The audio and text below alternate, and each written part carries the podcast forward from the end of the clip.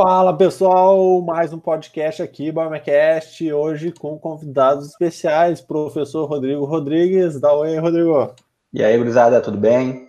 E o professor Clauber Pompeu. Fala, Clauber. Bom dia, pessoal, tudo bem?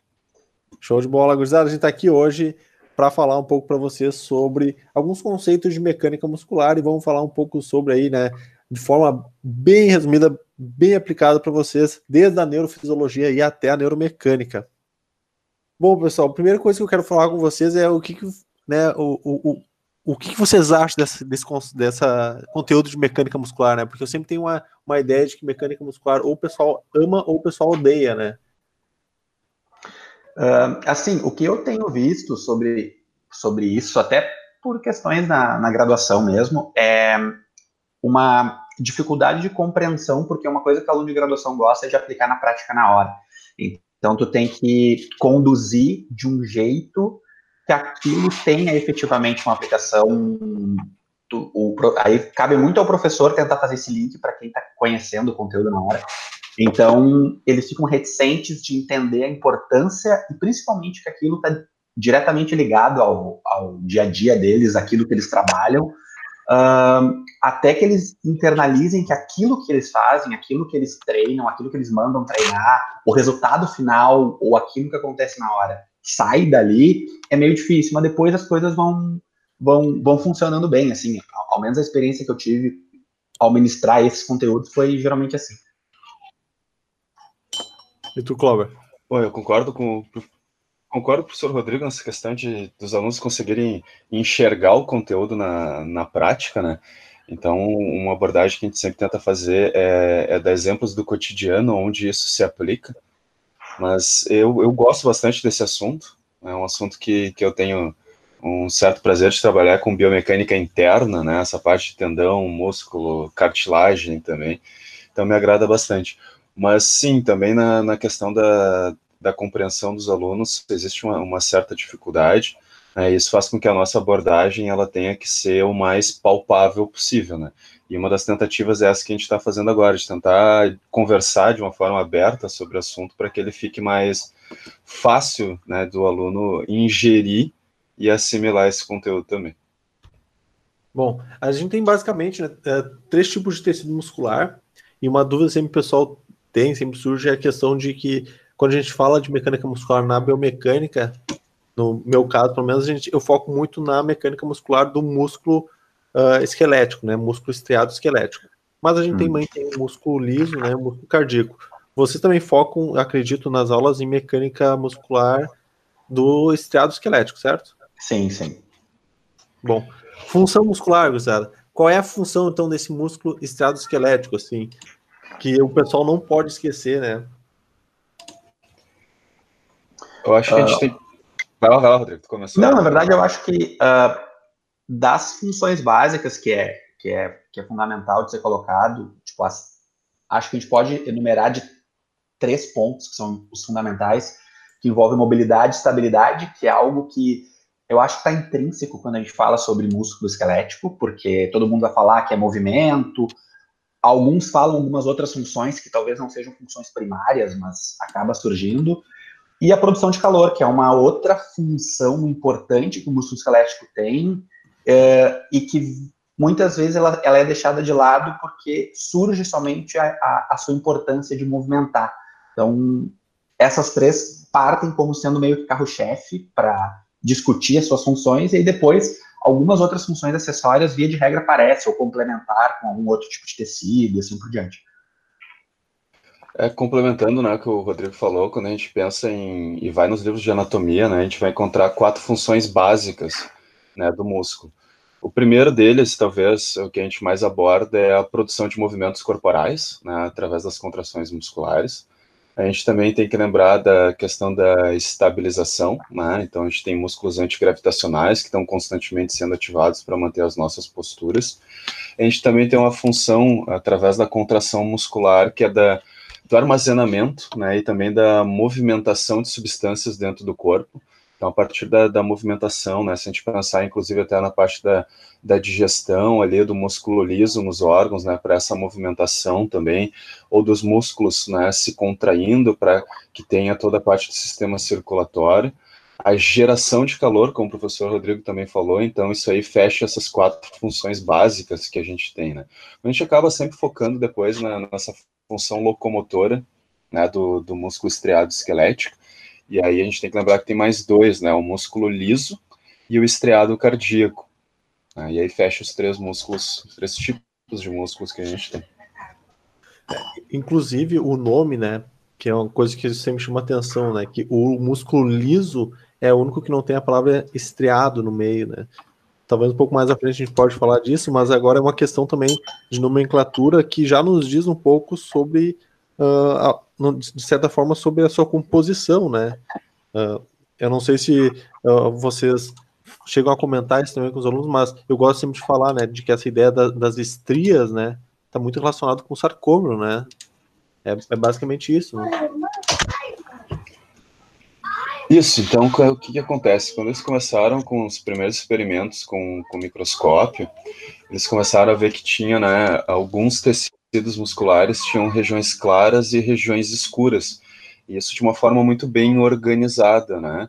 Então, eles chamaram o nome mais bonitinho, né, de zona isotrópica e zona anisotrópica, ou seja, permite a passagem da luz no microscópio ou não permite a passagem da luz. Então, eles viram que no músculo estriado, tanto o esquelético, que é esse que se prende no nosso esqueleto, né, que, que vai gerar o movimento, assim como o que vai ser encontrado no miocárdio, ele tinha essa característica que parecia uma zebra, né? Zonas claras, zonas escuras, zonas claras, zonas escuras, de uma forma bem organizada. Quando se vai para o músculo uh, liso, que é esse que vai estar nos órgãos, essa característica não aparece, né? Tu não vai ter bem definido zonas claras e zonas escuras. Então eles tiraram né, esse nome, o estriado, e abordaram dessa forma. Então o esquelético e o cardíaco recebe né, esse, esse outro aditivo aí que é do estriado, e o liso perdeu o nome, ficou mais simples, né, ficou só músculo liso, que é esse que a gente vai encontrar nos órgãos. Mas, no caso, em Cláudio, a, o músculo liso ele não teria então essas zonas anisotrópicas e isotrópicas, ou é só uma questão de nomenclatura mesmo? É que tem uma questão de organização, né? Então, dentro da organização da estrutura do músculo liso, ele não é bem definido como claro escuro, claro escuro que a gente tem nas questões uh, envolvendo as proteínas eh, de actina e miosina, né? Uhum. Então, muito bem organizadas no liso e no, uh, no liso, perdão, no estriado cardíaco, no, estra, no estriado esquelético. No liso, ele não é tão organizado assim. Então, tu, quando vai se observar no microscópio, tu não vai enxergar bem definidas essas zona, zonas claras e zonas escuras. É uma questão bem de estrutura ali do músculo liso mesmo. Bom, e daí o músculo, ele sempre, eu, quando eu começo a falar do músculo esquelético, eu sempre gosto de falar que ele tem uma estruturação, é uma composição que ela é muito bem definida, então a gente não pode esquecer, a gente tem elementos que são contráteis no músculo esquelético, a gente tem aqueles elementos que são não contráteis, que por mais que eles sejam não contráteis, que eles fazem parte do músculo e por isso que eles vão afetar a nossa mecânica muscular. Além disso, né, eles vão ter a irrigação sanguínea, né, inervação sensório motora, mas dentro desses elementos contráteis e não contráteis, eu gosto muito, assim, é uma parte que eu, que eu gosto muito é a parte de lembrar dos envoltórios, porque os envoltórios eles acabam, né, que são conhecidos como elementos elásticos, né, afetando muito a mecânica muscular, principalmente né, nessa fase uh, quando eu tenho uma contração excêntrica, por exemplo, né, Sim. que são aí a fáscia, né, o epimísio, perimísio, o endomísio, e os elementos contráteis, né, que seriam daí realmente o músculo propriamente dito, com seus fascículos, fibras, miofibrilas e sarcômero. Bom, essa é uma organização mais hierárquica né, da estrutura muscular, que pode afetar aí a mecânica muscular. Bom, depois a gente entra numa parte que é a questão de organização desse músculo, que desde a anatomia, o Cláudio já deu aula de anatomia, né, Cláudio?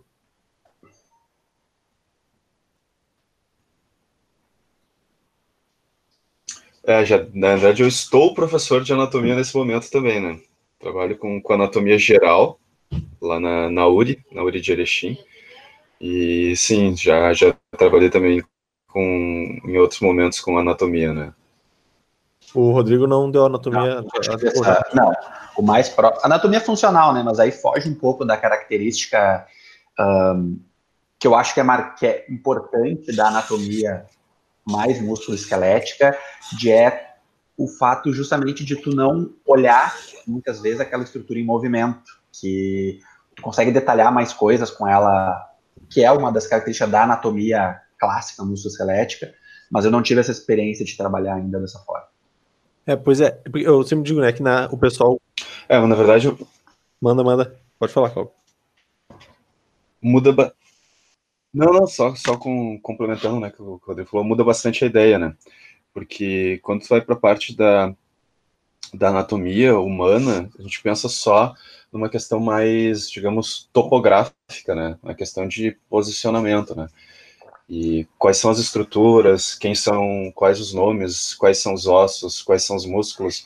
Cada sistema é composto por quais órgãos ali, mas tu não, tu não aborda uma questão de funcionalidade, né? Uma questão bem de organização estrutural. Então, já fazendo um, uma relação com, com a anatomia, que, que o Rodrigo falou, então, por exemplo, quando tu vai depois para a disciplina de cinesiologia, a disciplina de biomecânica, tu tem que pensar não só aonde está aquele músculo e como que ele é composto, né, mas sim como que essas estruturas se interrelacionam para gerar o movimento humano. Que é isso que daí depois uh, se aborda mais para frente o que a gente está fazendo agora também. É, o, o, eu gosto de dizer que a anatomia trabalha com essa organização espacial, né? Então, ah, a gente vai estudar o músculo dizendo assim, são músculos uh, que são anteriores da coxa, mediais, laterais, posteriores, né? Então ele vai relacionar muito mais com a, uma organização espacial, enquanto que na cinesiologia, na anatomia funcional, biomecânica, vai trabalhar muito mais com uma organização funcional, né? Então, porque a gente tem eu, acho, eu, eu, acho interessante essa, essa questão, porque eu lembro da minha uh, época de graduação, quando a gente tem essa, justamente essa abordagem espacial, mas em alguns momentos também é colocado uma, pelo menos eu tive assim, não sei como foi com vocês, mas um pouco de função, mas não uma função uh, definitivamente aplicada ao movimento. Aquela função tipo assim, ó, o tríceps estende, ponto. Então parece que tríceps braquial, estende o cotovelo. Então parece que sempre qualquer movimento que acontecer de extensão de cotovelo, o tríceps vai atuar. Mas na verdade, quando a gente aplica aquilo efetivamente à cinesiologia do mecânica, a gente vê que a, que a coisa não é bem assim. Então, uh, talvez aí more um pouquinho dessa. um pouquinho de dificuldade inicial para o aluno compreender os, a funcionalidade de um músculo a partir do momento do estudo da cinesiologia, porque ele fica com aquela função fechada da função que o músculo exerce e que ele aprende anatomia. Então, esse passo atrás de entender que não é sempre que quando estender ou quando flexionar vai ser aquele músculo flexor, é importante para que tu consiga ter uma maior facilidade na compreensão do conteúdo. Né? Então, isso é um aspecto importante também de ser ressaltado nesse tipo de, de, de comentário. É, é, excelente, eu acho que eu concordo muito contigo, Rodrigo, porque uh, da anatomia eles vêm assim, ah, o, o bíceps braquial faz flexão de cotovelo. Tá, mas ele faz flexão de cotovelo só numa contração concêntrica, né? Exato porque numa contração excêntrica ele está sendo ativo, ele está gerando força, mas eu estou fazendo uma extensão de cotovelo. E daí entra essa questão de organização funcional, na verdade, né? Que vai envolver, obviamente, né, a sua função concêntrica, o, o como eles estão organizados ali. Por exemplo, a gente tem grupo que é extensor de joelho, né? Que reto femoral, vaso lateral, vaso medial, vaso intermédio. Então, uh, é muito importante a gente entender de que uma coisa é a organização espacial, né, anatômica, e a outra coisa é a funcional. E a partir daqui que a gente começa cada vez mais interagindo aí dentro da biomecânica propriamente dito, que vai envolver a, a função junto com a estrutura, né? Sim, é, e tem, tem, um, tem um, também um aspecto a, a ressaltar sobre isso. Uh, claro que isso também varia muito de quem aborda, né? Principalmente a kinesiologia, que eu acho que é onde entra uh, efetivamente essa parte de função muscular mais aplicada. Mas é o fato que a gente tem que ressaltar que biomecânica e cinésia elas vão andar juntas porque a própria função de determinado músculo ela é alterada se tu modifica, por exemplo, a posição do segmento. Então, daqui a pouco tu tem um músculo que ele tem uma função uh, de ser o principal responsável por fazer determinado movimento, só que isso só é aplicado, por exemplo, se o quadril tiver estendido, se tu flexionar, ele muda de função. Então, é, não dá para colocar muitas vezes em caixinha as coisas como vão acontecendo, porque uh, o momento e a ação que vai estar sendo executada tende, muitas vezes, principalmente em músculos uh, de articulações poliaxiais, então essas funções podem ser alteradas também. Então, uh, sempre tem que tomar um cuidado ao afirmar categoricamente que o músculo A vai fazer sempre a mesma coisa, porque não é tão verdade assim. Então, é bom também ressaltar esse tipo de, de, de situação. É, e tem uma outra situação que é clássica, que é a questão de origem e inserção, né? O que, que é a origem e inserção do músculo? Quando uhum. a gente vai pensar na, na disciplina de anatomia, né, tu, ah, um é mais proximal, o outro é mais distal. E aí, quando a gente vai para funcionalidade, isso já pode se inverter. Né? As, as, inversões de origem de inserção, dependendo do tipo de movimento que eu estou fazendo. Por exemplo, a gente está falando de flexão do cotovelo. Se eu vou fazer um exercício de, de rosca bíceps, só flexão e extensão de cotovelo, a gente vai ter uma origem vai ter uma inserção. Se eu estou uhum. fazendo um exercício de barra, por exemplo, a puxada na barra, é, funcionalmente eu já tenho uma inversão dessa origem e inserção. Então, isso também é uma outra diferença que a gente vai ter. E também, né, como o Rodrigo falou, dependendo da posição articular, a gente pode ter músculos que trocam a sua função também é, e trocam de grupo muscular. Por exemplo, alguns músculos adutores do quadril, dependendo da posição que está minha coxa, eles vão ser flexores ou extensores também. Uhum. Então, são, é, é o, o, jogo é um pouquinho mais aprofundado, né? É. Na questão da, da origem inserção, até tem uma tendência do pessoal já chamar tudo de inserção, né? E, e parar, né, não eu separar de inserção hoje. Porque acaba sendo tudo eu... a região de, que está inserido, né? É, eu acho que é o, o, termo que vem sendo mais utilizado é uma inserção proximal distal, né? Aí tu é, tira esse, essa terminologia de origem. É, e, e, dentro de quando a gente fala assim, tipo, classificação da tarefa, uh, normalmente eu, eu gosto de falar da questão do agonista, antagonista, mas eu vejo que nem sempre isso é um, um conceito claro para todo mundo, né? Vocês podiam falar para nós um pouco aí sobre essas classificações que vocês mais utilizam? Eu tenho utilizado uma, uma abordagem bem clássica inicialmente, né? Então, dividir agonista, antagonista, estabilizador, neutralizador. Né? E também tem a possibilidade de classificar como sinergistas. Essas são as questões básicas né, de, de, papel do músculo, de função, mas que depois a gente acaba se apegando basicamente nos agonistas né, e, e, muitas vezes acaba reduzindo mais ainda para os motores primários. Então, só para fazer uma classificação né, bem, bem didática aí, então quando a gente fala de agonista, do, músculo com função agonista, é aquele principal músculo que executa o movimento, né, que está sendo ativo para fazer a contração. O antagonista, quando a gente pensa é, numa, num conceito bem clássico, é aquele músculo que tem uma ação oposta, concêntrica, né, e que precisa, é, entre aspas, relaxar para que o movimento do agonista ele possa ocorrer. Os estabilizadores, a gente tem um pouquinho de dificuldade muitas vezes de enxergar, eles não vão estar naquela articulação que está executando o movimento.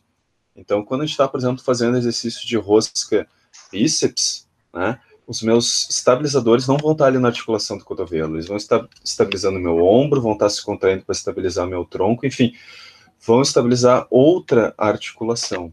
Né? Os sinergistas, que é uma. Só fazer uma adendo rapidinho nisso que o Cláudio falou, que eu acho que é bem importante, que é, e é muitas vezes numa uh, incapacidade de estabilização que os problemas começam a acontecer. Para quem tem uh, uso crônico de determinadas articulações, determinados movimentos. Né? Então, uh, embora ele não vai estar diretamente relacionado ao movimento em si, a ação motor em si, ele vai estar dando suporte para aquela ação motor acontecer. Então, uh, esses, essas funções desses músculos em alguns movimentos não estando bem uh, funcionais, muitas consequências ruins podem acontecer em longo prazo. Então, só para dar esse parênteses, que é uma coisa importante falar dos estabilizadores. É, e aí, até pegando um gancho, tu falou da questão da insuficiência desses músculos, né? Quando esse músculo apresenta uma insuficiência, geralmente gera uma compensação. E essa compensação nem sempre ela é benéfica, né? Mas quando a gente pensa no, quando a gente pensa num agachamento, né, e, e, e, muitas vezes a gente trabalha com, com avaliação de agachamento unipodal, aí, que, aquele agachamento numa perna só, se a gente tem uma fraqueza, por exemplo, dos músculos uh, abdutores do quadril, rotadores externos que estão dando suporte ali, a gente vai compensar com, também no tronco, né, de alguma forma. E isso, em vez de ser benéfico, muitas vezes pode aumentar a sobrecarga, né. Então a gente também tem que pensar nessa questão das compensações, que muitas vezes a gente acaba compensando de uma forma que biomecanicamente não é uh, a mais adequada. Faltou então, finalizar do sinergista e do, e do. Agora eu vou, vou, dar o último chute agora, então, aqui, ó. É, os sinergistas, pessoal, então, é, eles não são os principais do movimento, mas eles contribuem. Né? Eles participam da ação guiando aquele movimento. Digamos que eles vão refinar. Então, quando a gente pensa, por exemplo, no movimento de um chute, né, eles não vão ser os principais, mas eles vão guiar o membro inferior para que o jogador tente chutar a bola de uma forma mais adequada possível. Então eles vão estar ali para refinar. E os neutralizadores, né, como o próprio nome diz, eles vão neutralizar ações desejadas. De que forma, por exemplo? Toda vez que o músculo se contrai, ele não pensa que ação que ele vai fazer. Ou seja, toda vez que ele se contrai, ele vai fazer todas as ações para quais ele foi desenhado. Então, dando um exemplo, que a gente estava falando aí do, da flexão da rosca bíceps. Tu quer fazer uma rosca, né, exercício de flexão e extensão do cotovelo. Tu vai usar o teu bíceps braquial, né, como motor primário. Entretanto, ele também tem ações no ombro. Né, e a gente precisa que outros músculos entrem para neutralizar essas ações no ombro, para que tu possa fazer um movimento diretamente no cotovelo. Então, essas são uh, as funções mais básicas aí, falando de uma forma bem, bem abrangente. Né? E dentro do agonistas, né, que, que teria, né, uma subdivisão que seria o motor primário e secundário, né, normalmente o, o, motor primário vai ser aquele então que vai fazer o máximo, né, de força, ou digamos assim, vai ser o que a gente mais vai estar utilizando, vão perfazer o máximo do esforço, e o secundário eles são muito importantes também, né, mas não está mais auxiliando. E isso é uma dúvida, às vezes, que, que gera que eu posso ter um músculo que ele é agonista e, ao mesmo tempo, sinergista, certo? Não sei se vocês concordam comigo. Sim, sim. Sim, né? Porque uh, e daí eu sempre falo para os alunos, porque, por exemplo, eu tenho um músculo que ele ele está ali cruzando a articulação, ele vai fazer, por exemplo, uma, uma flexão de joelho, mas naquele momento, ou em algum momento do movimento, ele está trabalhando apenas como sinergista, ele não é o principal para fazer o esforço, né? Eu gosto é, de questões de, das tarefas, né, uh, dessa classificação, mas eu vejo que às vezes fica um pouco confuso, assim, porque exatamente uh, a gente é muito mais claro enxergar o agonista do que os outros, né? E muitas vezes não só como sinergista, ele pode também estar atuando como neutralizador, né?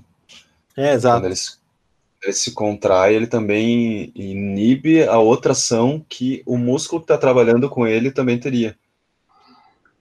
É, eu acho né, que nesse aspecto é importante comentar, porque ah, as, as pessoas, quando forem né, estar ouvindo esse podcast, devem estar pensando, tá, mas é, em qualquer ação sempre vai ser assim, na verdade, o que vai estar relacionado a isso, tipo, o papel que efetivamente o músculo vai exercer ou não para determinada ação específica, por exemplo, ah, eu vou fazer um, abdução de ombro.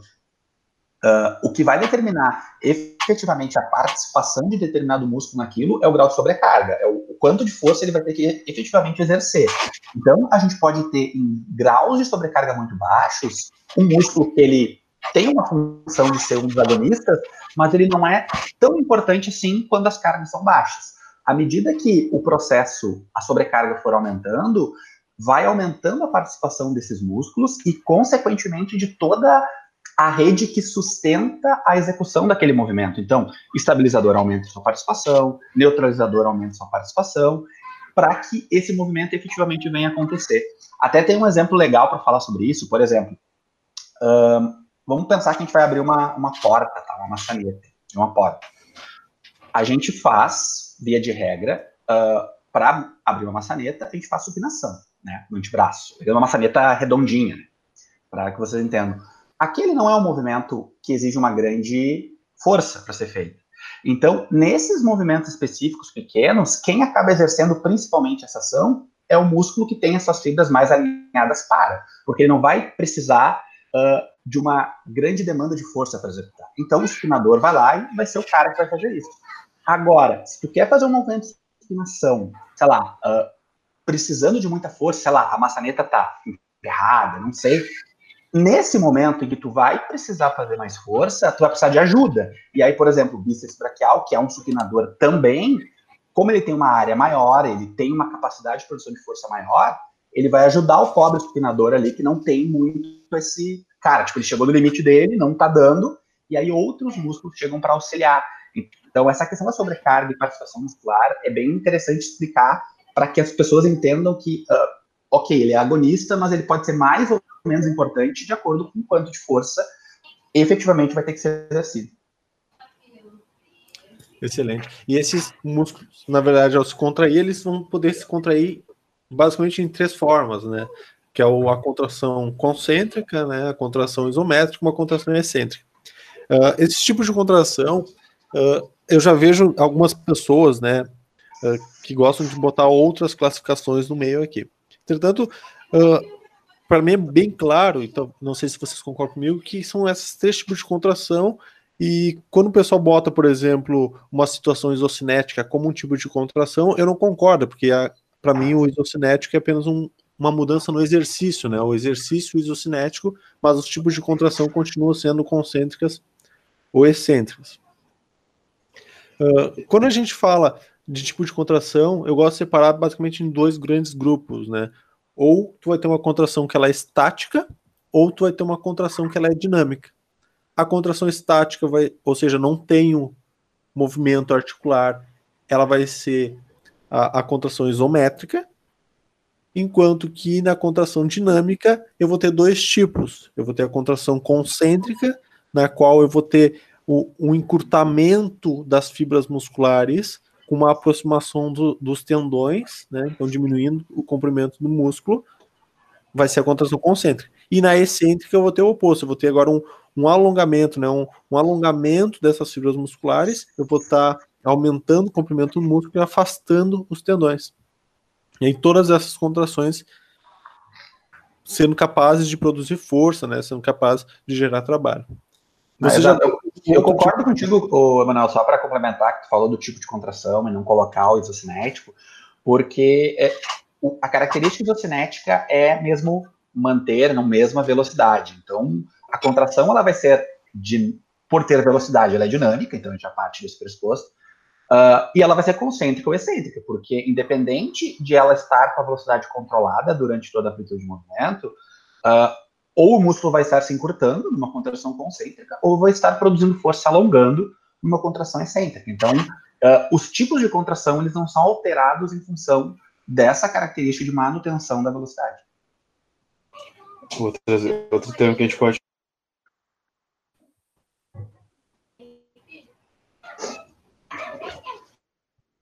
Ô, Cláudio, tu tinha falado alguma coisa? Acho que perdi teu áudio. Pois é, não, estava só fazendo uma, um, um, complemento que além do, do isocinético, né, a gente encontra alguns termos também que o outro que é o isotônico, a manutenção do tônus ali, uhum. né? Mas que também fecha com os dois, é concêntrico, excêntrico e isométrico. É. O, a, a, na verdade, a nomenclatura isotônica, ela ainda é utilizada, mas ela já está em desuso, né? É, a gente não vê mais tanto dentro da cinesiologia biomecânica essa utilização porque o isotônico ele estava se referindo a um movimento dinâmico, né, a contração dinâmica. Então a gente sabe hoje que na contração dinâmica a gente não tem uma manutenção do tônus, né? Então conforme eu for mudando a posição articular, esse tônus muscular não necessariamente vai ser o mesmo. Então é mais correto a gente chamar de contrações estáticas, né, e dinâmicas. A estática sendo só isométrica e a dinâmica sendo essas uh, concêntricas e excêntricas. Uh, tem outro ainda nome que eu estou tentando lembrar aqui, mas que eu já ouvi algumas pessoas falarem que acho que é axotônica, alguma coisa assim. É, eu já ouvi falar, cara, eu não sei nem definir o que, é, não sei. É, na verdade, algumas pessoas dizem que é uma contração quando tu tá com uma faixa elástica, por exemplo. Mas, de novo, isso é uma mudança no tipo de exercício, não no tipo de contração, né? Sim. Pode estar com a faixa elástica, a tua contração vai continuar sendo uma dessas três. Concordo. Bom, falando em contração muscular, ainda bem que eu tenho dois professores de fisiologia aqui com a gente, para dar aí um, um, resumão aí de como acontece essa contração muscular. Porque eu, eu né, sou biomecanista assim, ó, tradicional. Eu gosto que o pessoal aí. chegue para mim, já tem que saber, ó, me fala aí desde o potencial de ação né, até fazer a ligação da ponte cruzada. Faça para nós um, um resumão aí de, de como acontece, o que é importante que aconteça fisiologicamente, né, neurofisiologicamente, para acontecer uma contração muscular. Vai lá, professor Rodrigo, tu gosta. Não, né, pode ser. Na verdade, o que, o que é importante a gente sempre lembrar uh, no processo de contração muscular é que quando a gente fala de contrações voluntárias, e aí, independente se a gente estiver falando de contração uh, automática ou não, então movimento automatizado ou não, o, o, processo ele vai envolver um estímulo oriundo do sistema nervoso central e vai chegar nessa fibra muscular a partir do neurônio motor. Então, o neurônio motor é o que conduz esse, esse estímulo que vai chegar até essa, essas fibras que vão ser uh, recrutadas, e é, é bom lembrar que aqui a gente não vai entrar, pelo menos nesse momento, em discriminação de quem é recrutado e quem não é, tá? Dos tipos de fibra, que isso a gente, depois a gente aborda, mas todo mundo receber aquele estímulo ali, esse estímulo vem a partir de uma liberação de um neurotransmissor, então a, a, a forma como é liberado esse estímulo, que tem como origem o sistema nervoso central, é por um neurotransmissor, que é a acetilcolina, que na, na, na fibra muscular uh, existem receptores que são uh, sensíveis a esse, a esse neurotransmissor, que a partir do momento que essa que ocorre essa ligação entre neurotransmissor e receptor, existe uma despolarização de membrana, então é criado um potencial de ação, que é um estímulo elétrico, e que esse potencial de ação, ao ser criado, ele é o que vai adentrar a fibra uh, via túbulo T para efetivamente estimular a abertura dos canais de cálcio, que estão localizados nas, nas, na, na, membrana. Então, o túbulo T, ele, a partir do momento de uma, de uma estrutura chamada tríade, que é o retículo sarcoplasmático, as, as cisternas terminais, que compõem o retículo sarcoplasmático, e o túbulo T, uh, permite a abertura desses canais, e a gente tem essa liberação de cálcio que vai até uh, as estruturas que compõem uh, o sarcômero, então, efetivamente, as estruturas do filamento fino, para permitir a ocorrência do aspecto mecânico da contração, que é essa formação de pontos cruzados. Então, sendo bem simplista, né, a, a, essa liberação de cálcio, a partir do momento que ela se liga na estrutura da troponina, então lembrar que a troponina uh, ela tem três subunidades, sendo que a unidade do tipo C é aquela que é mais sensível ao cálcio. Uh, a partir do momento que a gente tem esse cálcio se ligando lá, ele vai agir uh, mudando a conformação de uma outra proteína, que é a tropomiosina, e sendo que esse complexo, mas principalmente a tropomiosina, tem essa função de bloquear o sítio de ligação presente na actina. Então, o processo de ponte cruzada, ele não consegue acontecer se esse sítio de ligação estiver bloqueado. Então, ele só vai ser liberado a partir do momento que, pela liberação do cálcio e por sua pela, pelo estímulo causado na troponina e pela mudança na conformação da tropomiosina, esse sítio de ligação da actina estiver livre, e aí, bom, a gente tem a miosina uh, podendo efetivamente se conectar ao sítio de ligação da actina e efetivamente ter a formação da ponte cruzada. Então, uh, e a partir daí, obviamente, a gente tem a hidrólise da ATP e o processo de contração, da geração de força, do encurtamento do sarcômero, vindo a acontecer de uma forma mais efetiva. E aí, bom, uh, o nível de força sendo gerado vai depender de uma série de aspectos neurais iniciais e da quantidade de ponte cruzada estabelecida naquele momento. E aí o nível, o quanto de força o músculo exerce, vai ser um, um, um misto desses, desses componentes trabalhando de forma, de forma sinergista nesse momento. Que aula, hein? Dá, uma, uma, aqui, cara. uma coisa rápida e rasteira, sem dar muitos detalhamentos do processo, né? É, tentar... Até porque é um processo mais longo e mais complexo, mas... Bom, pro nosso espaço aqui tá excelente. Manda Olha aí. Eu, eu posso fazer três perguntas? Posso fazer três perguntas, professor, aí, para complementar o assunto? Ô, professor, o que, que, é uma unidade, unidade motora? motora? Então, é... vai, vai, complementa a pergunta que, que, que se... finaliza a resposta. E o, como assim tu falou do neurônio que inerva todas as fibras? Eu já escutei falar desse termo unidade motora. Como é que funciona isso? Então, a questão é que a gente sempre tem que a gente tem que ressaltar é que a, o conceito de unidade motora ele é o, o que vai ser fundamental para que todo esse processo que eu, eu citei anteriormente ele efetivamente aconteça. A unidade motora é o motoneurônio e as fibras que são inervadas por esse motoneurônio. Então, a gente vai ter moto, uh, motos neurônio neurônios diferentes em relação a tamanho, em relação a potencial de envio desse, desse, desse estímulo que vem do sistema nervoso.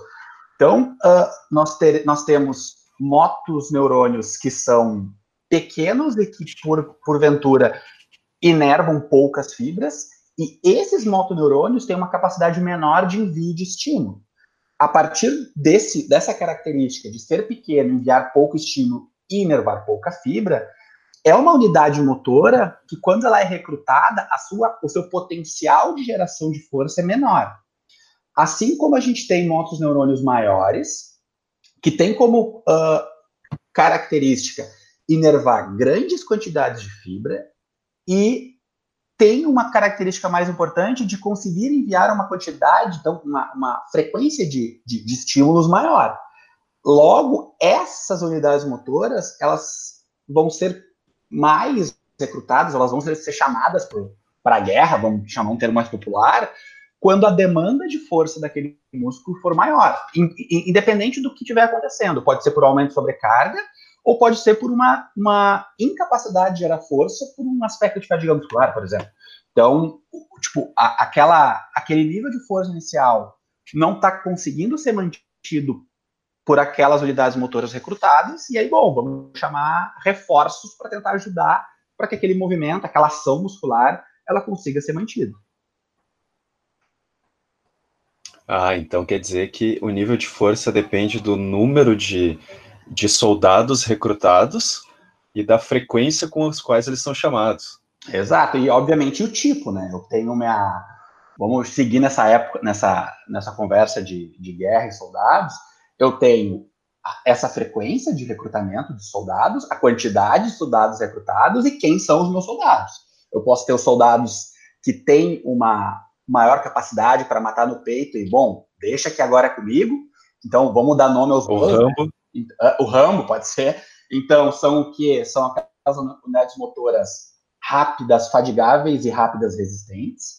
E nós temos as unidades motoras uh, lentas que têm como característica serem mais resistentes, porém elas não têm uma capacidade de gerar tanta força assim. Então, essas são as três unidades motoras que compõem qualquer ação muscular e a forma como elas vão ser recrutadas depende da ação, porque vai depender de quanto de força aquela ação necessita.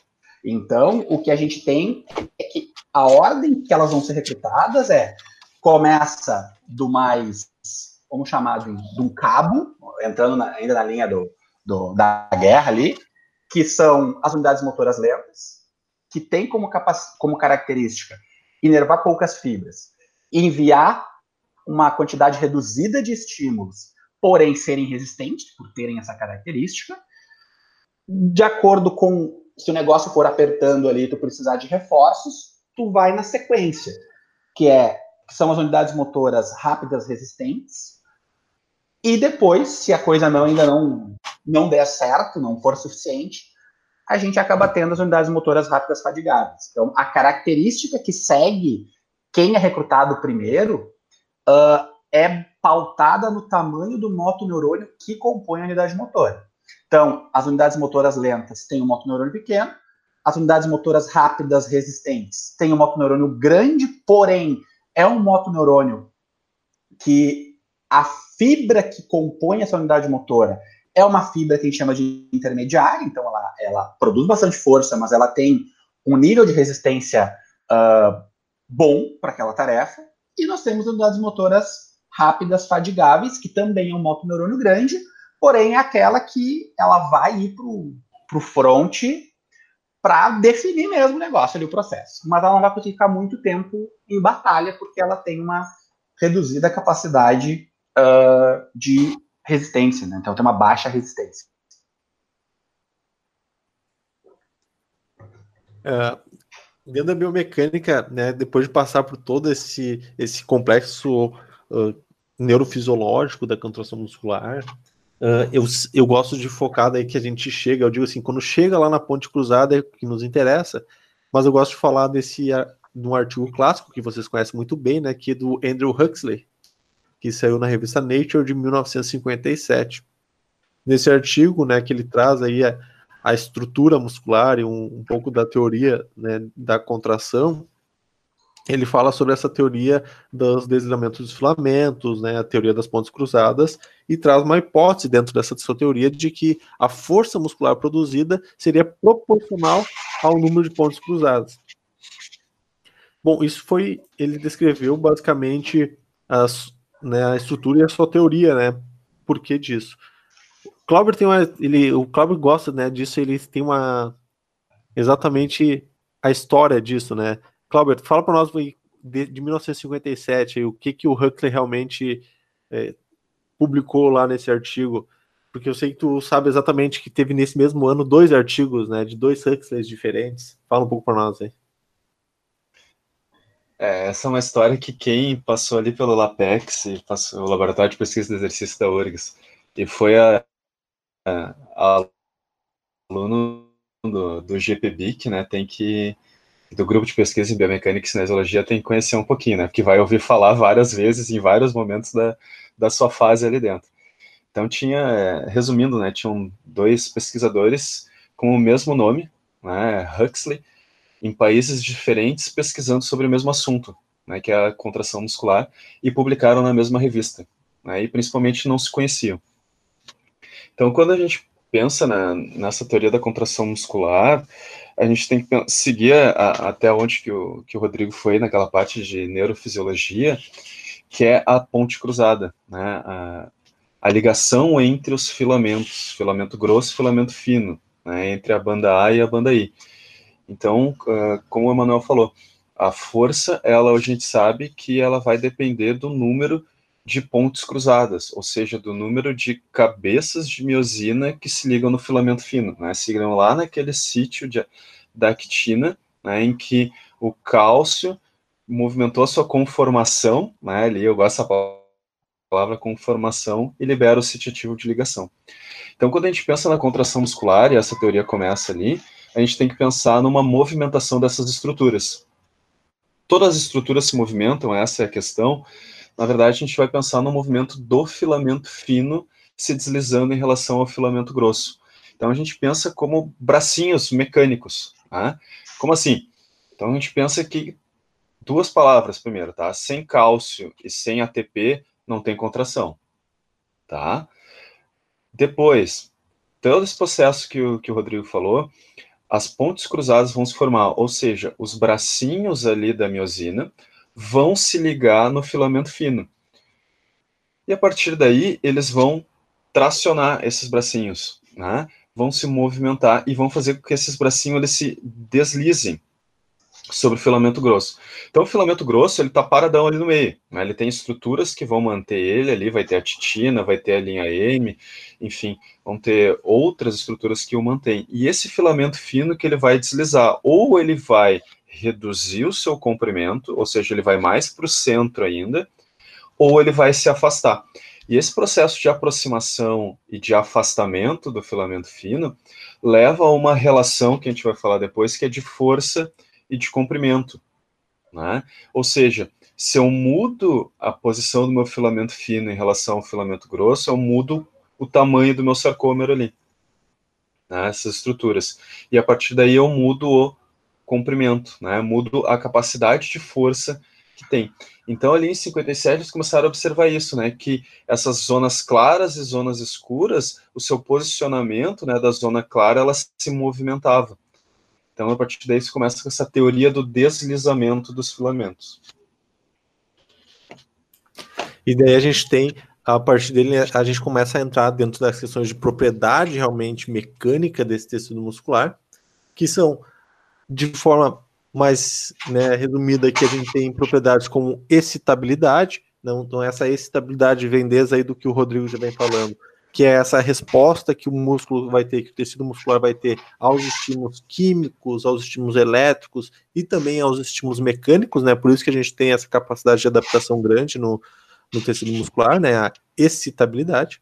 Depois a gente tem a contratilidade, né? Que então é a capacidade do músculo de se contrair e de gerar uma tensão. Isso é chamado de contratilidade. Nós temos uma propriedade do tecido muscular chamada de extensibilidade, que é a capacidade que o, o músculo ele tem de ser alongado né, de forma passiva, a gente consegue alongar ele além de uma posição de repouso, e depois que a gente alonga ele, depois que a gente uh, uh, alonga ou faz um estiramento desse músculo, ele entra uma outra propriedade dele que é a elasticidade, ou seja, o músculo tem uma capacidade de voltar ao seu comprimento de repouso original após um estiramento.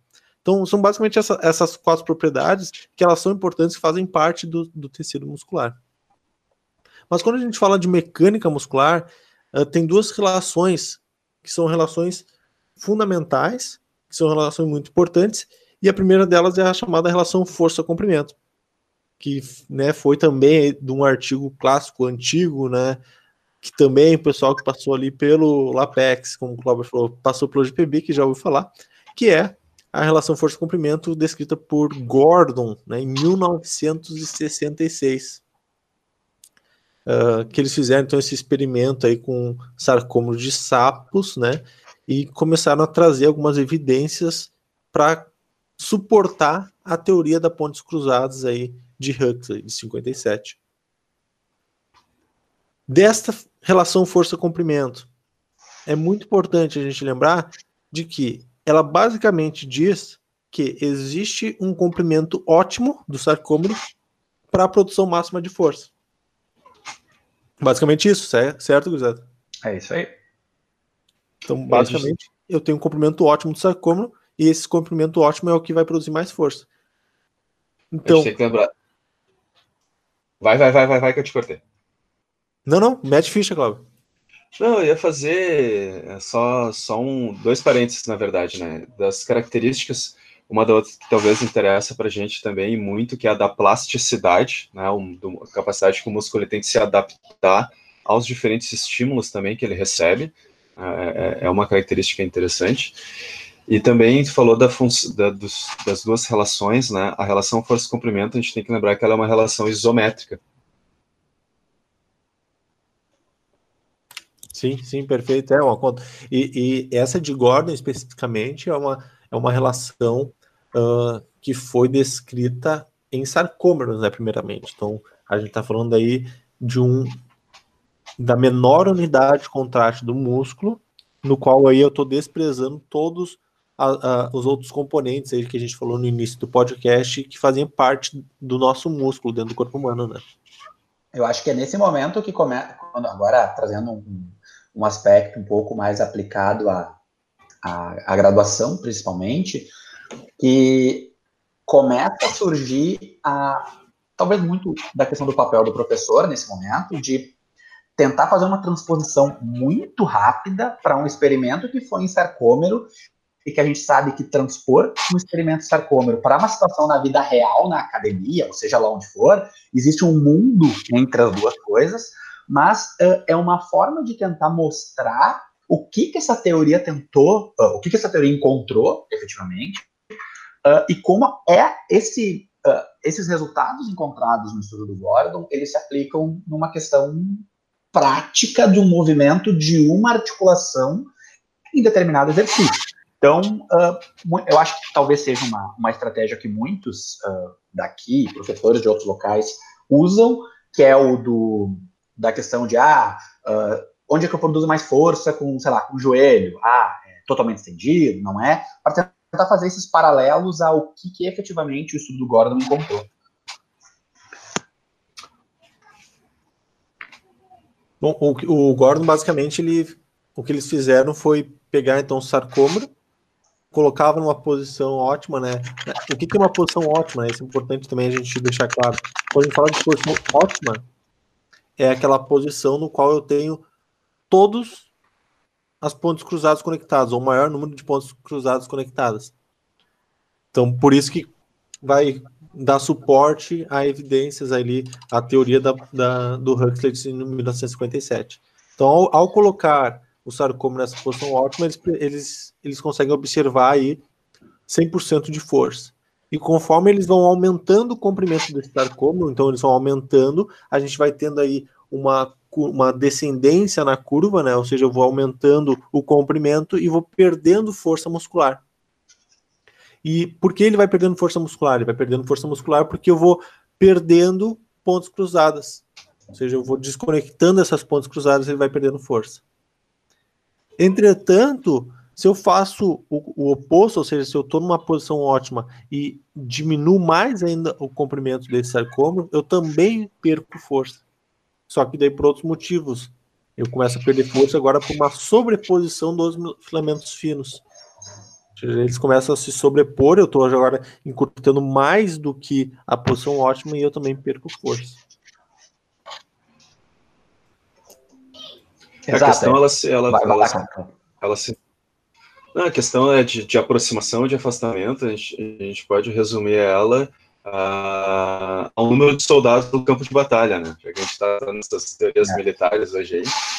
É o número de pontos cruzados que estão conectados. Né? Se tu perder pontos cruzados, é que nem no cabo de guerra, né? na brincadeira de cabo de guerra. Se tu tira alguém de um lado, tira do outro, tua força ela vai diminuindo. Então, quanto menos pontos cruzados conectados, ou seja, quanto menos cabeças de miosina conectadas no filamento fino, menor vai ser a tua força, né? Ou porque elas não alcançam, porque esse filamento fino ele está muito longe, né? Quando eu aumento demais o comprimento ali da fibra, ou quando eu encurto demais, né? Porque daí os filamentos, os filamentos finos acabam se sobrepondo e aí impedem a, a correta conexão ali das pontes cruzadas.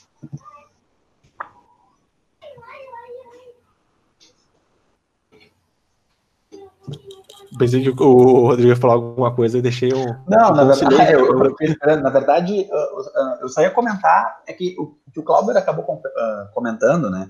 A questão está principalmente relacionada a, a, a, a quanto efetivamente, quantas, né?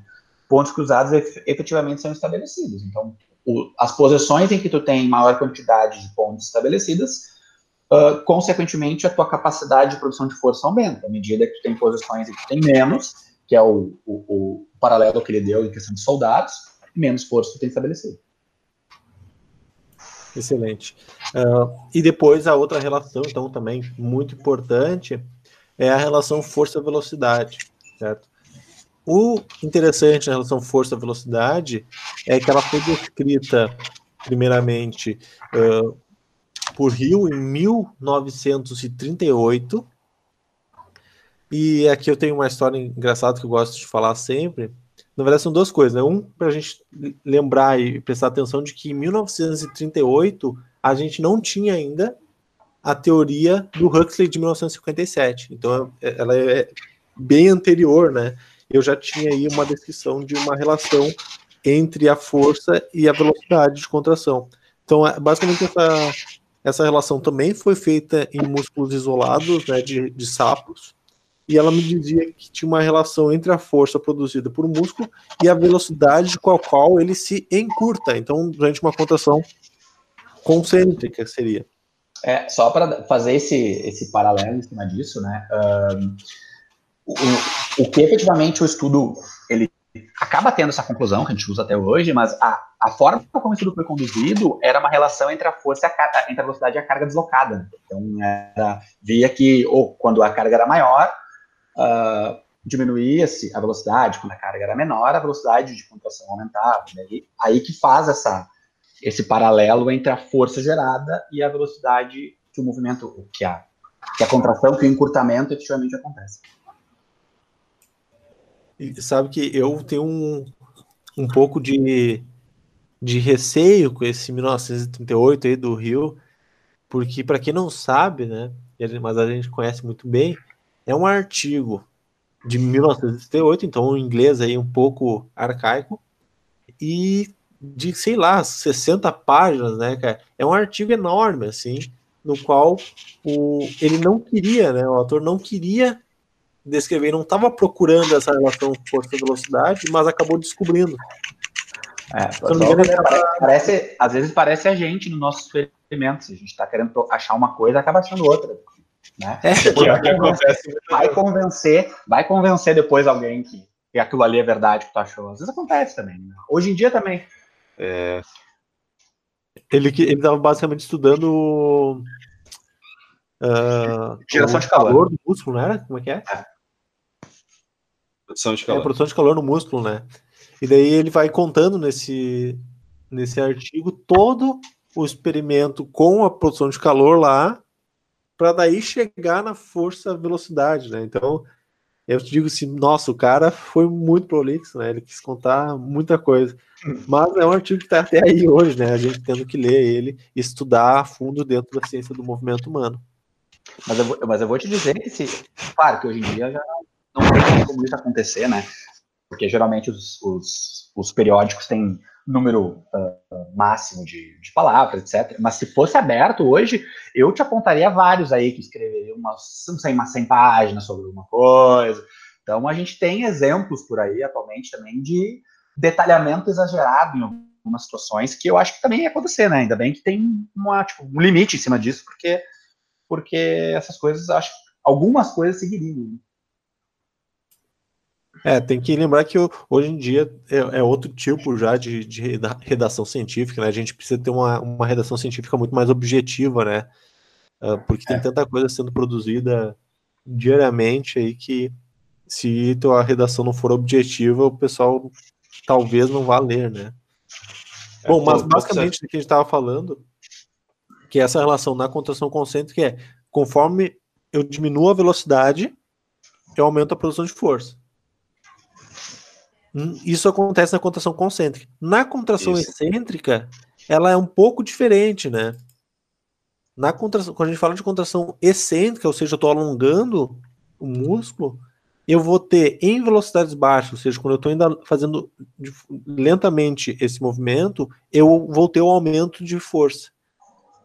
Certo? Eu vou aumentando minha força conforme eu vou aumentando a velocidade. Entretanto, quando eu aumento muito a velocidade, a força acaba chegando num platô certo? E isso, e depois desse platô ele começa a perder força de novo. Eu, eu não consigo, eu vou ter um limite. Isso é um pouco de confuso, né? Porque na, na relação original, que foi feita numa contração concêntrica, era muito simples. Eu baixo a velocidade e eu ganho força. Isso na excêntrica é um pouco diferente, né? Na excêntrica, em baixas velocidades, a, acontece, ou seja, eu vou, vou aumentando a velocidade e vou ganhando força. Só que só até um platô, né? Ou seja, eu vou é. chegar num momento que não vou mais ganhar força. Uh, tem um aspecto importante para ser falado da, da relação força-velocidade, porque uh, pode, enfim, alguém está escutando, e é uma coisa que eu, que eu noto também em aula, uh, que muitas, muitas pessoas acreditam que se pegando sempre a gente faz essa trans, transposição para a prática, né? eu faço um movimento muito rápido, a força que eu gero é maior. Porque a gente às vezes pergunta em aula, né? Tá, eu produzo mais força eu contrair muito rápido, lá, fazer uma flexão de cotovelo muito rápido, ou mais devagar. Eu não sei por que, que existe uma ideia, eu acho que faz um, um, paralelo com potência, né? eu, efetivamente não sei, que muitos alunos respondem que quanto mais rápido o movimento, mais força tu produz. E aí a gente entra na. faz um didaticamente uma explicação, ou coloca situações para que eles entendam que, na verdade, a lógica é oposta. Então, o que geralmente a gente coloca é o quê? Ah, eu vamos supor que eu quero que tu, tu faça determinado movimento, né, pode ser a própria flexão de cotovelo, mais rápido que tu puder. Daí eles vão ficar, tá.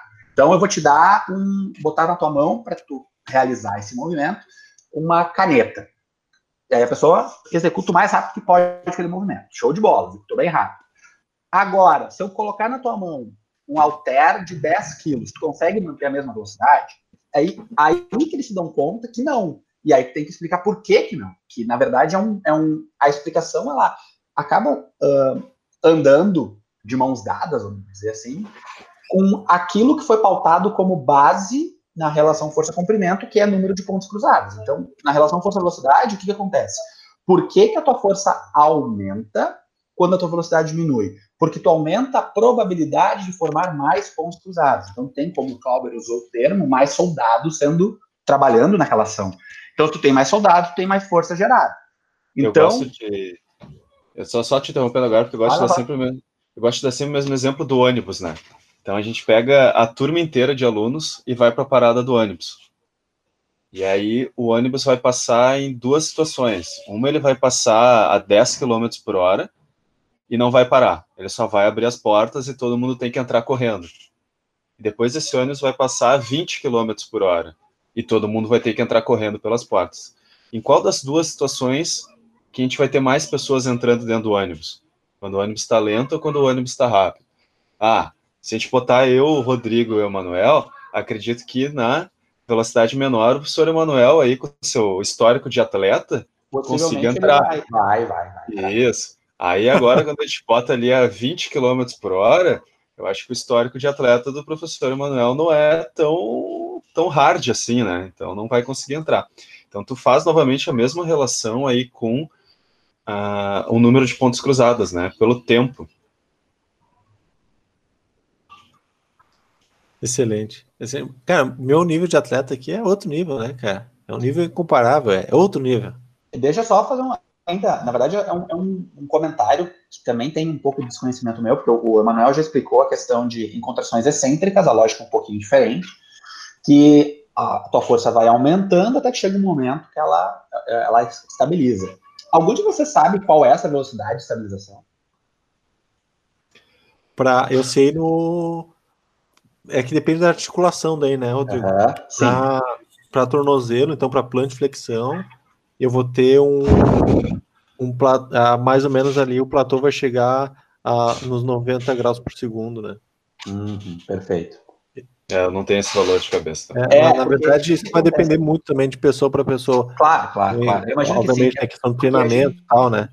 Uh, a gente tem, acho que todo mundo tem uma, já usou em aula, enfim, uma figurinha em que tu tem um, um, é como ela forma como se fosse um 2 invertido, vamos dizer assim, porque tu tem de um lado a contração concêntrica, do outro a excêntrica, então a concêntrica seguindo esse, esse, essa característica, né, de maiores velocidades e menor força, e aí tu entra na excêntrica, em que a, a, curva é o contrário. E aí chega exatamente essa característica. É, é uma curva que muitas pessoas usam que não tem valores de velocidade. Então fica uma não coisa que sabe que em algum momento ela estabiliza.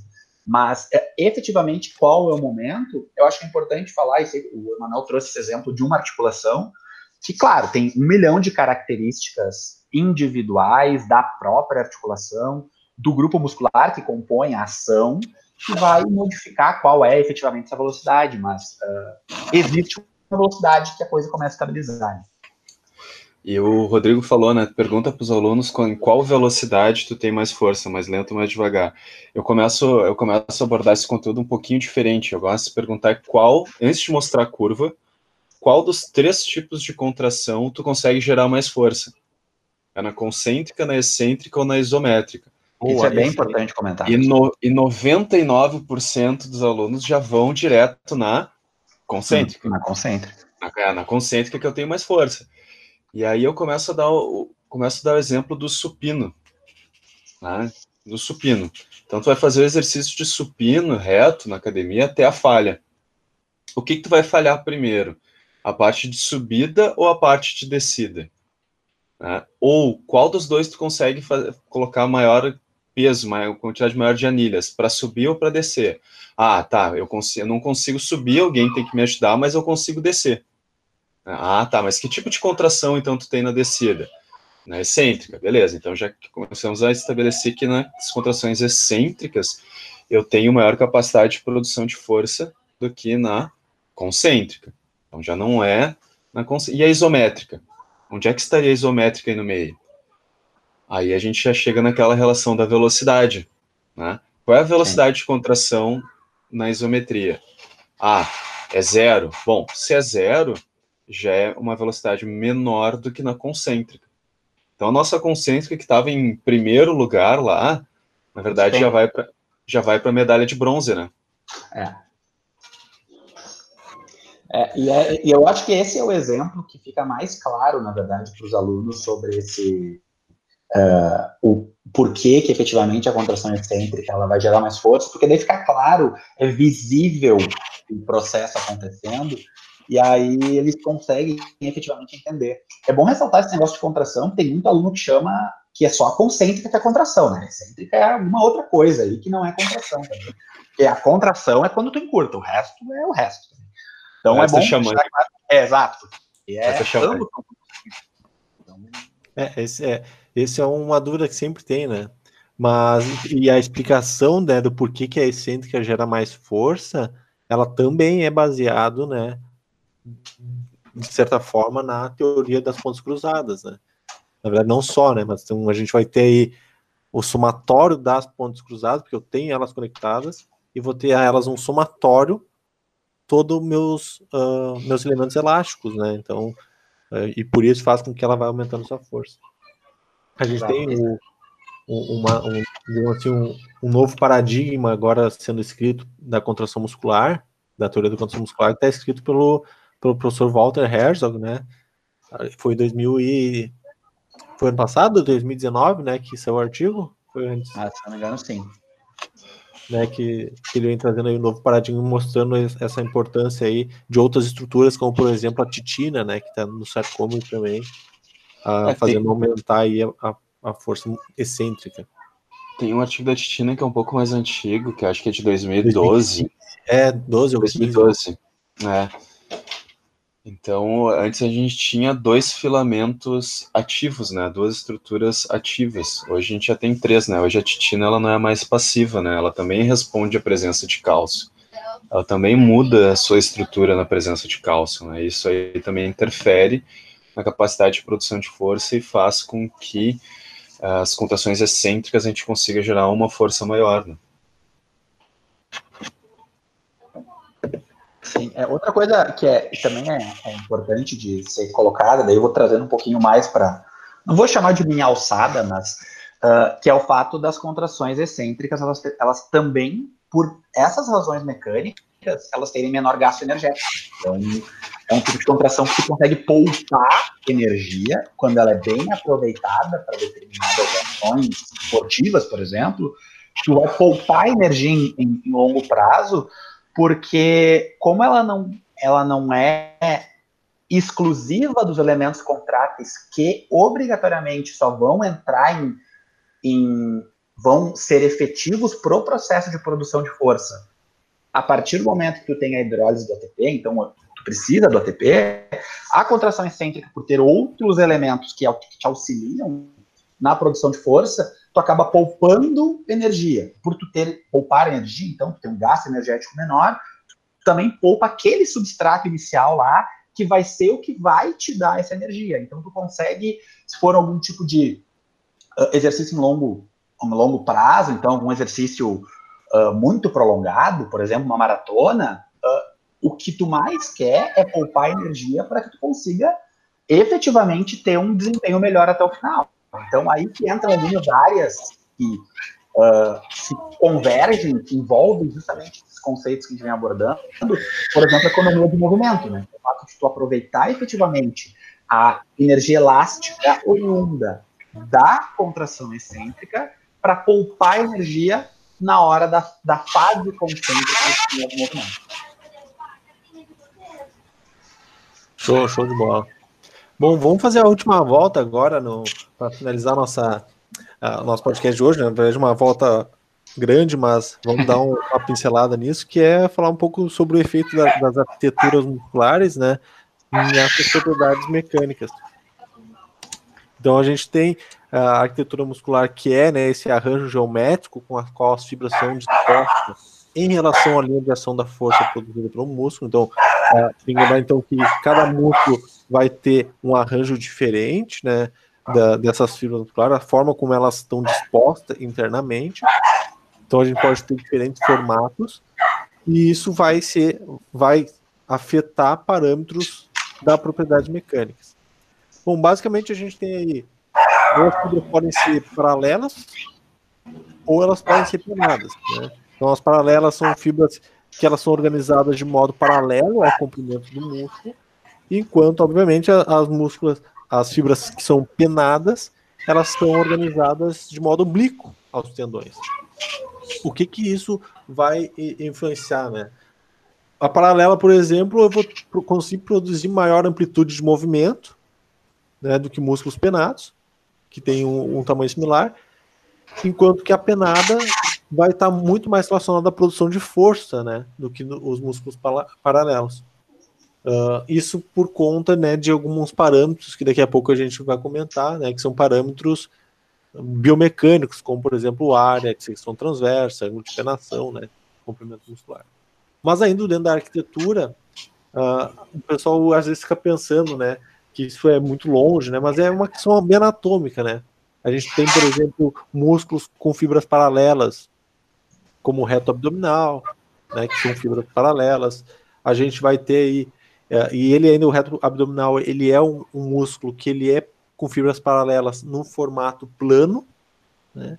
Então eles têm esse formato uh, de fibras aí, uma do lado da outra, paralelas, e que vão ter um formato plano. Eu posso ter eles fusiforme, né? E talvez o, o, o mais conhecido dos fusiformes uh, é os músculos uh, e flexores de cotovelo, como braquial e braquioradial. Uhum. Eu ainda posso ter em tiras, que são, por exemplo, o sartório, né? Então eles têm um, um diâmetro aí mais uniforme, e eu ainda posso ter ele triangular, como por exemplo o peitoral maior e trapézio, posso ter ele em forma de esfíncter circular, né? Eles continuam sendo considerados uma organização paralela, mas vejo que o, o formato entre eles é bem diferente. Enquanto que nos penados eu vou ter aí basicamente três tipos: ou ele é unipenado, como por exemplo o bíceps femoral, o tibial posterior, o, o sólio, é, entre outros. Eu posso ele bipenado, como por exemplo o reto femoral, flexor longo do hálux, ou ainda eu posso ter ele multipenado, como por exemplo o deltóide. Bom, isso é uma questão de arquitetura anatômica, né? Mas a gente tem alguns parâmetros que são medidos, né, dentro da, da arquitetura muscular e que depois podem afetar as minhas propriedades mecânicas. Nesses parâmetros aí, Gurizada, não sei qual que são os que vocês levantariam de mais importantes dentro da arquitetura muscular. Eu vou só, vou só, na verdade, complementar a informação que tu disse, que essa organiza é, esses tipos né, de, de organização das fibras, então, que tu mencionou, paralelo, penado, uh, uma das uh, que a gente pode mecanicamente olhar isso é a transmissibilidade de força pela fibra, que é alterada em função da sua, da sua organização em relação a, a linha, de ação da, de, linha de ação de força do músculo. Então, aí entra, para quem está ouvindo, é trigonometria, a explicação que vai dizer o quanto daquela força gerada no encurtamento, no alongamento daquele músculo ali, efetivamente é transmitido para o tendão. Então, é a trigonometria básica que vai explicar, porque a gente tem ângulos que são formados em relação ao eixo, e aí o quanto de força é, gerar, é transmitido é muito, uh, tem a sua a sua transmissibilidade afetada pelo ângulo que essas fibras uh, estão alinhadas em relação ao eixo. E só complementando dois aí, né, daí em função disso a gente tem duas características dos músculos, né? A gente diz que é, os músculos são mais desenhados para A ou B função. Então, um músculo, uh, um músculo em paralelo, ele tem uma capacidade mais relacionado a velocidade, potencial maior para a velocidade, né? enquanto que o músculo oblíquo, maior capacidade para a produção de força. E aí, quando a gente vai lá, por exemplo, as aulas de anatomia, a gente já começa a perguntar para o aluno, ah, tu vê a diferença entre a organização do deltoide, por exemplo, no ombro, para do reto abdominal? Comparando esses dois com o reto femoral, todos eles são iguais, e a gente já começa a passar para o aluno dessa anatomia que os músculos eles não são todos iguais, né? E daí, é, o Emanuel perguntou quais são os parâmetros né, que a gente tem é, trabalhado assim. Basicamente três. Tá? Eu foco basicamente três. O ângulo de penação, o comprimento de fascículo e a espessura muscular. O ângulo de penação, o Rodrigo começou a abordar ele, né? É o ângulo formado entre aquele fascículo né, e a aponeurose inferior. Então ele forma um ângulo ali que ele pode ser medido. Se a gente pegar, a próxima vez que for comer frango, eu acho mais fácil ver no, no peito de frango ou em alguma é. outra carne, cortar, tu vai começar a enxergar isso. Próximo churrasco aí também, olhem o corte da carne, tu começa a enxergar isso também. Então esse ângulo formado entre os fascículos e a aponeurose. A outra é o comprimento de fascículo. É bem autoexplicativo, é o tamanho, é o comprimento que esse fascículo tem. E a espessura do músculo né, é a distância que tem entre a poneurose profunda e a superficial. Vai dar, digamos, ali o, o tamanho que esse músculo tem, né, em linha reta. Então, esses três parâmetros. E eles interferem na capacidade de produção de força. Então, o ângulo de penação, primeira coisa, ele não é constante ao longo de todo o comprimento do músculo. Tá? Ele vai variando. Então, digamos que ah, na metade ali do músculo a gente tem um ângulo de penação de 18 graus, não necessariamente esse 18 graus vai ser mantido ao longo de todo o comprimento. Isso pode variar, tá? E quanto maior esse, esse ângulo de penação, menos força é transmitida para o tendão. Isso é uma coisa que a gente tem que pensar. O aumento no ângulo de penação reduz a força que é transmitida para o tendão. Então, se a gente fosse pensar num músculo ah, qual que transmite mais força por fibra ali, por tendão? Ah, é aquele que tem um ângulo de penação de zero grau. Né? E aí tu pensa, já levando para a parte prática. Ah, o treino de musculação, por exemplo, qual é uma das adaptações que ele tem? Ah, beleza, é o aumento no ângulo de penação. Aí fudeu. Fudeu. Porque se o aumento no ângulo de penação reduz a quantidade de força que é transmitida para o tendão, então com a musculação eu fico mais fraco. Se a gente for pensar simplificando. É, é, é engraçado isso que o Cláudio fala, porque daí, uh, exatamente isso, eu não fico olhando assim. Porque eles sabem, obviamente, que não, né? Que o cara fica mais forte. Exatamente. Tá. Eu, tipo, e aí? E agora? Entendeu? É. E agora? E agora é o seguinte, porque a gente não pode pensar só nessa questão. Né? O aumento do ângulo de penação, ele vai gerar um aumento na espessura do músculo.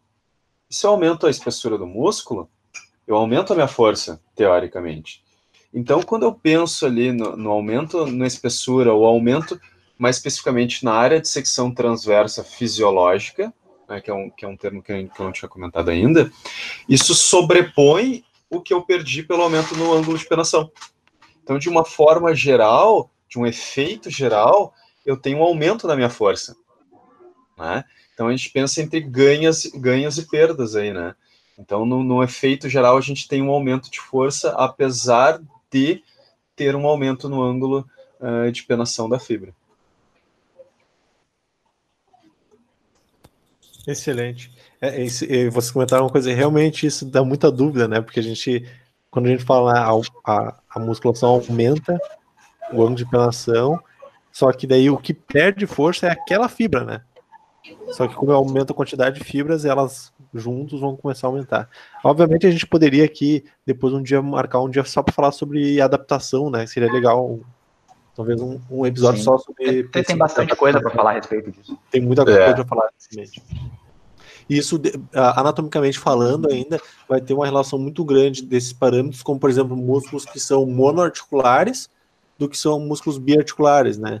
Então, músculos monoarticulares, por exemplo, eles cruzam apenas uma articulação. Normalmente, eles são músculos que são penados, né? Normalmente, são mais relacionados à produção de força, controle de movimento, estabilização articular.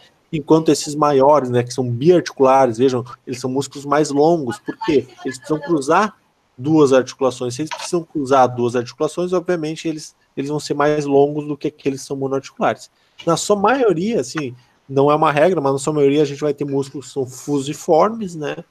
eles têm um controle maior uh, de direcionamento, de grandes amplitudes de movimento, mas eles também vão estar muito mais propensos a lesões. Ah, por que, que eles são mais propensos a lesões? Porque eles cruzam duas articulações, então é, é muito mais uh, comum né, a gente ter lesão desse tipo de músculo. É, porque é importante falar isso aí, porque tem alguns movimentos, justamente por essa característica biarticular, em que daqui a pouco esse músculo está uh, sendo alongado em função da articulação A, e a articulação B, muitas vezes, ela está acontecendo outra coisa com ela. Então, esse músculo ele tende a sofrer so, uh, sobrecargas de formas diferentes em função das ações que as articulações que ele cruza estão exercendo naquele momento. Então, ele se torna mais suscetível a isso por essas razões. Bom, show de bola. Então, gente, a, a, levando para o final, né? Então a gente teve. É, até agradeço vocês pela participação aqui, Rodrigo e Clauber. Uh, é um, um, conteúdo aí que a gente tem muita coisa para falar. A gente quis fazer aqui um resumão, digamos assim, sobre o mecânico muscular, desde lá da neurofisiologia até chegar aqui em princípios mais neuromecânicos. Uh, se esse episódio aqui fizer um sucesso aí, né? A gente chegar em algumas pessoas, pelo menos a, a, algumas pessoas ouvirem, quem sabe a gente marca um para falar sobre princípios de plasticidade neuromuscular aí, que tem muita coisa legal para a gente falar. Bom, vou fazer a, a, a, volta aí e deixa a mensagem final aí de vocês, dar o tchauzão, e se puderem deixar uma dica de como a gente consegue, como melhorar o estudo da biomecânica, né? Como que vocês gostam de estudar biomecânica? Eu vou então? Vai. É, então, inicialmente queria agradecer aí, Emanuel e Rodrigo pela participação aí. Me fizeram acordar cedo, não, tô brincando, sempre acordo cedo, né? É, para trabalhar um pouquinho. Então, acho que uh, o resumo hoje é que a gente tem que pensar não só na estrutura, né, mas na estrutura e na função, certo? E quando a gente pensa em função, a gente tem que lembrar também que a fisiologia ela vai alterar, né? Isso que a gente acabou abordando em diversos momentos é uma questão bem de neurofisiologia, fisiologia propriamente dita, porque sim, ela interfere também. Então, a gente não, não pensar uh, só na estrutura ou pensar só na função, mas pensar de uma forma interligada e tentar conectar os conhecimentos, né? O conhecimento da anatomia com o conhecimento da disciplina de fisiologia humana, com a fisiologia do exercício, com a biomecânica. Isso vai gerar o quê? O treinamento, aquilo que a gente vai ver lá na frente, né? Quando a gente fala de treinamento, que é o que 90% dos alunos adoram, treinamento nada mais é do que fisiologia e biomecânica, né? Então, é, a, a, mensagem geral é pensar nos conteúdos sempre de uma forma interligada, porque as, aquilo que é aplicado nada mais é do que a ciência básica em prática, né? Então, e como estudar biomecânica? Olha, acho que é sentar a bunda na cadeira, né, e ler com calma. Lembrar que biomecânica não é só cálculos, né? Muita gente fica com medo aí da parte de cálculos, mas tem, tem outros conceitos aí que são muito mais importantes do que decorar as fórmulas, né? Sempre falo para meus alunos, ninguém precisa decorar a fórmula, ninguém precisa saber seno, cosseno e fórmula de Bhaskara aí de, de cabeça. Isso aí está no Google, qualquer um pergunta. Que a gente tem que entender o conceito por trás daquilo. A fórmula depois é só trocar as letras ali pelos números e calcular a matemática básica. Né? Acho que a minha, acho que minha, minha mensagem final seria essa. Uh, bom, eu primeiro então agradecer ao, ao convite do Manuel. Então é uma é um tipo de eu acho, de forma de condução de conteúdo, o uso de gravações, podcasts, o que for, que é relativamente novo. Eu acho que tem um, um, um bom caminho para todo mundo, porque, enfim, a gente volta e meia está escutando coisas, então é uma forma também de estudo utilizar essa, esse, tipo de ferramenta. Então, agradecer o convite. Uh, eu acho que é um pouco na linha daquilo que o, que o Clauber falou, a gente, na verdade, o, o movimento humano como um todo, ele é uma, uma relação entre uma série de aspectos. Então, a gente sempre tem que olhar o aspecto da fisiologia que vai efetivamente permitir que determinado movimento, ao final, venha acontecer. Então, a manifestação biomecânica, a geração de força, a velocidade, ela é gerada a partir de reações que os sistemas do corpo estão realizando. Então, a, o produto final acaba sendo aquela manifestação biomecânica.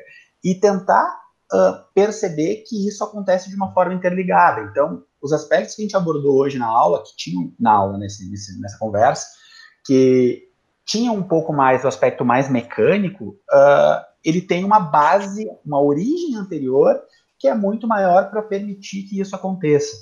Então, uh, é importante a gente sempre uh, ter isso em mente, eu acho que facilita a compreensão uh, desse tipo de conteúdo, que obviamente ele tem uma aplicabilidade prática muito grande, porque afinal de contas a gente está falando de produção de força, a gente está falando de estrutura muscular, que é o que quem for trabalhar na prática, for trabalhar com o movimento humano, é ali que eles vão estar tá atuando, vão estar tá modificando uh, a partir das suas práticas.